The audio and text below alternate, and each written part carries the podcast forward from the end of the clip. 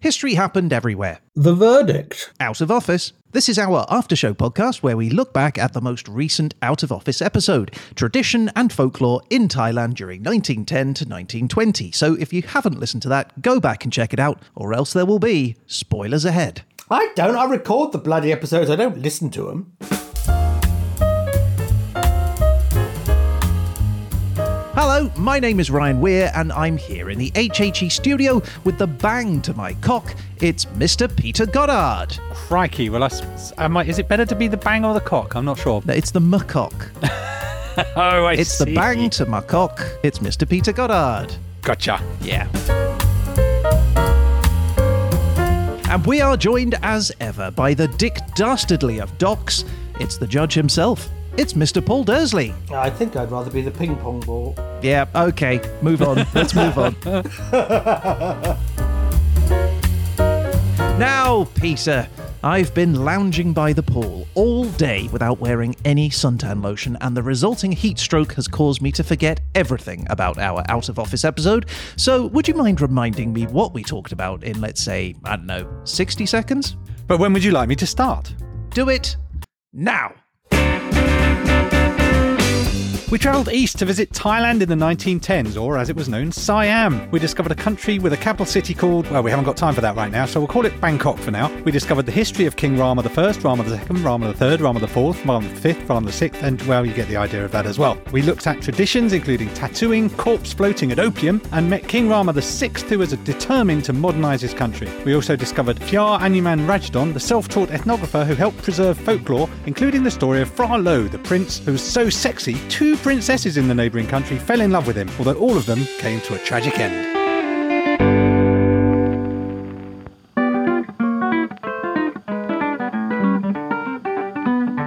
That was last week's episode done, summarised nicely. Nice one, son. Now we're over to a young Dursley who's gonna tell you what he thought of thee. He'll take you apart without any care. He's the lovely Paul Dursley. The lovely Paul Dursley.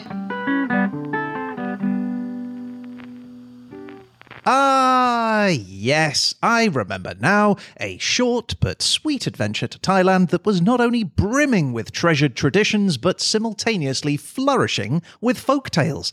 I loved it very much, but what does it matter? Because we're here for the opinion of just one man, Judge Dursley. So, Paul, before we convene the court and receive your final ruling, please give us your first impressions of our out of office episode in Thailand It was short. As is your first thoughts. I've got to ask you, Paul, what do you think about these episodes when me and Pete share? It's difficult to score. It makes me happier when we do this. I feel like I have some respite from the full Dursley force. Right. So, Ryan, I wanted to bring something to this episode because I wanted to talk about it in the last episode, but it didn't fit in the time period. We kind of touched on it, but uh, I wanted to dig into it a little bit deeper. Okay. And that is The King and I. Yes. We even sang a little bit of it. Getting to know you, getting to know all about you. Isn't that the sound of music? No, we looked it up. We definitely Googled it. Oh, I immediately felt an enormous sense of doubt there, Ryan, so we probably should check it. so, yes, Ryan, this is from The King and I, which is the 1956 film of the 1951 Rodgers and Hammerstein musical based on the 1944 book Anna and the King of Siam, which is based on the 1870 book The English Governess at the Siamese Court, that was written by the real life Anna. It's the prequel of Withnail and I. They both end in and I. Oh, I see. Feels like there should be a third film out there that ends with and I, and it's the and I trilogy. Anyway, the real Anna was the writer of the first book, and in The King and I, I believe that the governess just kind of shows up from England and does her time in Siam. But the real Anna was far more globetrotting than just that one trip. She was a woman called Anna Leonowens. That was her married name. She was born in India in 1831. She had a mixed race grandmother, we think, or certainly a grandmother that she was at pains to conceal, which uh, makes people believe she was of mixed race or similar, because that might have hindered her opportunities in life. Uh, she spent a lot of her early years traveling around India because her father was a soldier in the East India Company. She gets married, and the couple travel to Australia in 1852. Then, five years later, in 1857, they move to Singapore. Then they move again to Penang in Malaysia. Then the husband dies of apoplexy, which I think is a stroke, leaving her a poverty stricken widow. She goes back to Singapore, where she starts teaching, setting up her own school. Then in 1862, she's approached by a representative of the King of Siam, who needed a teacher to give a scientific and modern education rather than what they were getting from missionaries, to his 39 wives and 82 children. Sorry, how many? 39 wives and concubines and 82 children. Is that why his son introduced monogamy?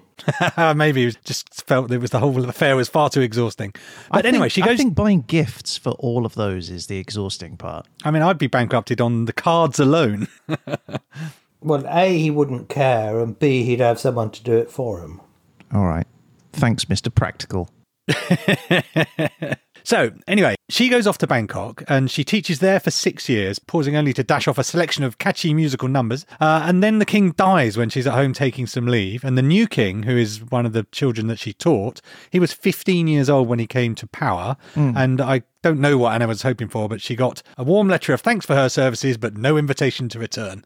Oh, that was it. Yeah, but then she keeps moving. 1870, she releases a, a hit book called The English Governess at the Siamese Court. The book, there's actually a sequel as well, together would make up what becomes ultimately The King and I. This is quite controversial, though. She's quite a controversial figure. A lot of people say that she either exaggerated significantly her role, exaggerated how the king was a cruel and despotic kind of guy, but apparently that seems unlikely from other people's reports. So basically, was it true or was she just bigging herself up? In any event, it was very successful. She then travels to America, does the lecture circuit and the touring circuit. She takes up a teaching post in New York, and then she moves again to Halifax in Canada. And finally, Canada is where, where her last resting place is, where she died in 1915 at the age of 83. But that woman got about.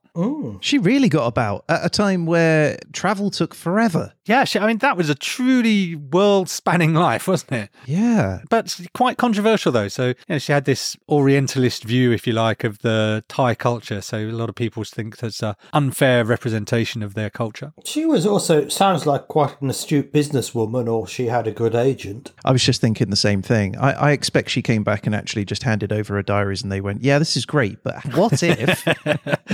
What if the king was not nice at all and cruel and he fell in love?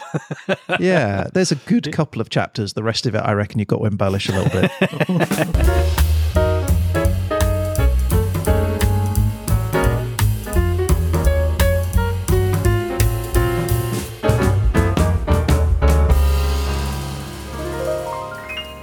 Okay, gentlemen, we talked during the episode about King Rama VI and uh, specifically about his education abroad in England. And uh, that made me think of Lord Dursley because while Rama VI originally travelled to Britain to train at the Royal Military College at Sandhurst, he decided to study law and history at Christ Church at Oxford University. But eventually he had to leave university before graduating because he had a nasty case of appendicitis. Well, that's what they said.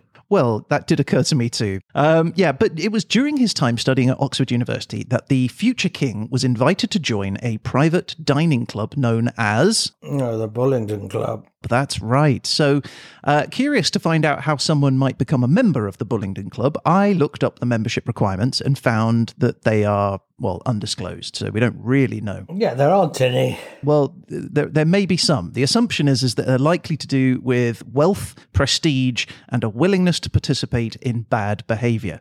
Because the Bullingdon Club is notorious for its members engaging in vandalism, racism, and other ill behavior. And one of the earliest examples of this was in 1894 when several of the Bullingdon Club members used clubs and other objects to smash the windows at Christ Church College in Oxford. In total, they destroyed 468 windows, which was estimated to be in the thousands of pounds then, which I guess would be in the tens of thousands of pounds today. And since then, it's become relatively common for Bullingdon Club members to be arrested for vandalism, often accused of smashing windows, damaging furniture, and throwing food and drink around in pubs and restaurants. In fact, in 2004, one of Britain's more recent prime ministers, Alexander Boris de Pfeffel Johnson, was a member of the Bullingdon Club when he joined several other members on a night out in a pub in uh, Fyfield near Oxford when they decided to smash the place up. Johnson was one of four members who were arrested that night, and uh, he later apologised for his behaviour, saying that he was deeply sorry for the damage, adding that he had learned a valuable lesson. Had he? Or though? not. De Pfeffel. Now, sadly, there are no recorded reports of young King Rama VI rampaging around Oxford wielding a club and smashing windows, although some might argue that his later destruction of ancient Siamese traditions might pay a more passing similarity to the work of the Bullingdon Boys. But I was wondering, Paul, were you a member of the Bullingdon Club? Would you be allowed to tell us if you were? Have you got uh, anything to apologise for? No, I was not. And I don't think I have any of the unwritten qualifications. I was a member of the Jiu-Jitsu club. That's as far as I went, I'm afraid, in terms of my club ability. What was your initiation for that? Did you have to get beaten up or something? Well, we got beaten up on the regular, really. It was a weekly event, the beating up. So there wasn't much more needed in the way of initiation. On an unrelated note, though, guys, I have just set up the HHE Podcast Club. So if anyone's looking to become a member, you can join us at uh, the Croydon pub for a good smash up. How would you tell? That's a very good point. Damn it. Okay, club's closed. Oh, dear. Good.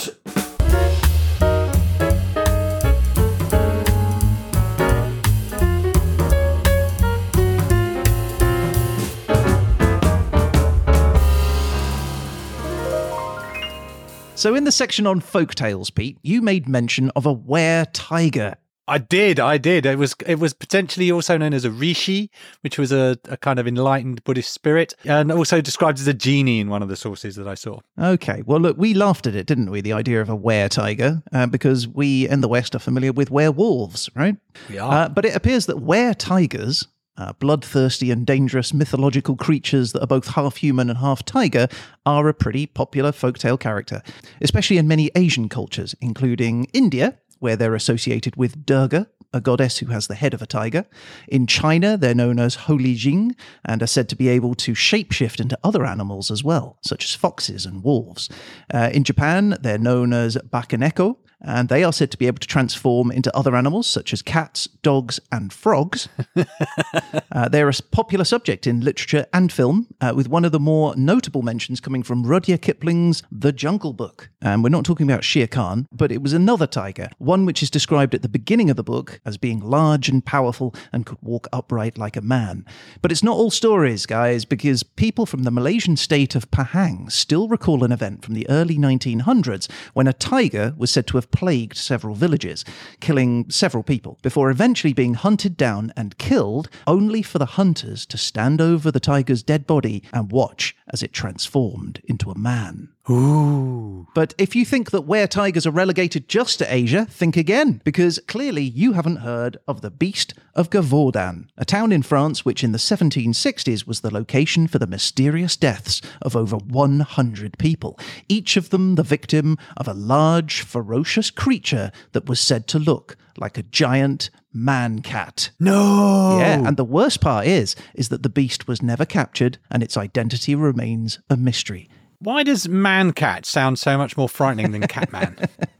Catman. you see? Yeah, I'd be right. afraid if someone said, There's a Catman coming. I'd be like, Oh, the Catman's coming. well, it sounds Catman sounds like a guy selling cats.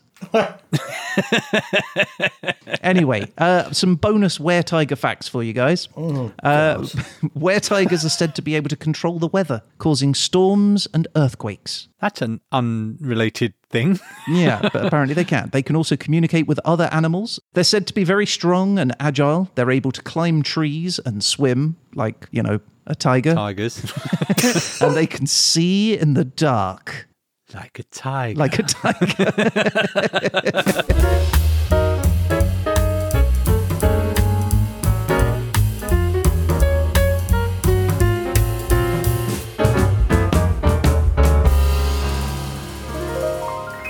And so, Peter, you and I have come to the end of the line. It's time for us to step into the dock and prepare to face the people's judge. Yes, it's a little unusual. We have to kind of jostle for position in the dock, I guess suppose. Stand or fall together, my friend. You go at the front. uh, judge Dursley, are you ready to give us your verdict? As ready as I ever was. Then will the defendants please rise? First of all, your episode was only half as long, so should I divide the scores in half? And then, as they both of you, and should I divide them in half again? I think you should double them and double them again because it was a distilled episode of incredible intensity. Okay. Your Honour, as usual, may we start proceedings by first asking for your verdict on factual content. Well, I think for a short episode, you packed in a few facts there. That's positive, Pete. It is. Yes, well, it was a short episode, I suppose, so you fitted them in snugly. Okay, excellent. Um, can we have your grade for factual content? I'll give you a B minus. Hey, that's Bad. good. Nice work, right? I'm happy with that. Nice one, Pete. So, Your Honour, then may we have your verdict on entertainment value? Well, do you know, a real positive was there were no sketches in it. I knew that was coming. yeah. Okay, Yeah. then I won't give you a decent score for it. I'll give you C. Oh, we blew it, Ryan. we did, yeah, should have kept our mouths shut. okay, then, Your Honour, may we have your verdict on Dursley Factor? How did this tickle your bones? I, to be honest, it's a bit of a neutral one. Uh, I usually go on these. Am I interested in the country? Is it an interesting country? Is it an interest? Is it an interesting subject? I'm afraid sort of folk tales is a bit the. Yeah, it's fiction, isn't it, for you? So I will give C plus. It's better than I was expecting, Ryan. Much better, yeah. Yeah, I was Oh, am I being the too low gen- end. Am I being too generous on this? Not at all. No, no. And so we reach the final verdict. But before the judge passes his ruling, Pete and myself, we have an opportunity to enter a plea. If we choose to do so, please make that plea now. After you, Ryan. Well, I, I don't really want to give one. Do you want to give one?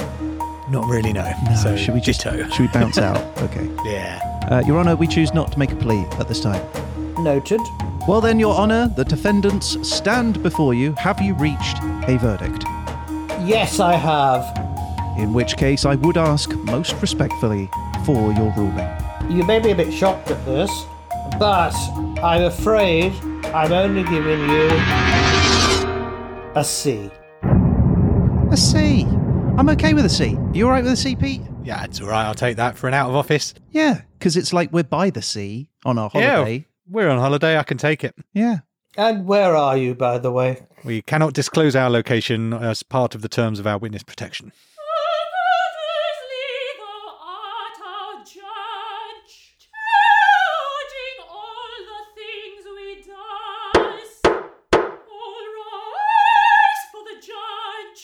Okay, well, look, there you go. That is our show for this week. If you'd like to get in touch about any of the things that we've talked about on this show or just to say hello, you can reach out to us on social media through our website at hhepodcast.com or by email at pete and ryan at hhepodcast.com. Absolutely. We'd love to hear from you. And you never know, you might end up featured on a future show, such as the mighty Britain, who wrote to us to tell us about some interesting synchronicity they experienced in the show where they were listening to our podcast about poo and another podcast about poo in the same week. What a week to live. Uh, but they also said, thanks for always being so fun and awesome. Thanks to you, Britain. But one way to definitely feature on a future episode is to rate and review the show on Spotify and Apple Podcasts. Your recommendation there can really go a long way to helping us bring the show to new listeners. Now, if you're on Mastodon, Facebook, Instagram, or Twitter, you can find us at HHE Podcast. And if you subscribe to those, you'll get an alert whenever we post any trivia tidbits, news, photos, extra facts, all those kinds of things. And we'll be back again soon with our next episode, episode 75 Communism in Antarctica during the Triassic. Classic stuff. But in the meantime, a huge thank you to you, the judge himself. Thank you, Paul. My pleasure. And that's it. I guess all that's left to say now is. You've been listening to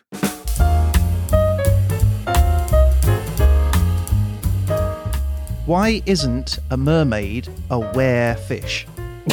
Because a were thing turns fully into that thing periodically, whereas a mermaid is eternally half of those things. So it's the ability to transform in and out. Yeah, because a centaur's not a werehorse, is he? He's a centaur. So what about Ariel from The Little Mermaid? Oh, because she gets her legs. She gets legs, yeah. Does that Oh, make she's her a half a werefish? half werefish? Technically, she's fifty percent werefish at that point. I think. Yeah. So, if you were to become a were animal, what were animal would you become then, Ryan? Um, orangutan. A were a were orangutan. Yeah. I think I'd be a wereworm. I'd be a were person. Every month in the full moon, he becomes a Normal. man. a normal man.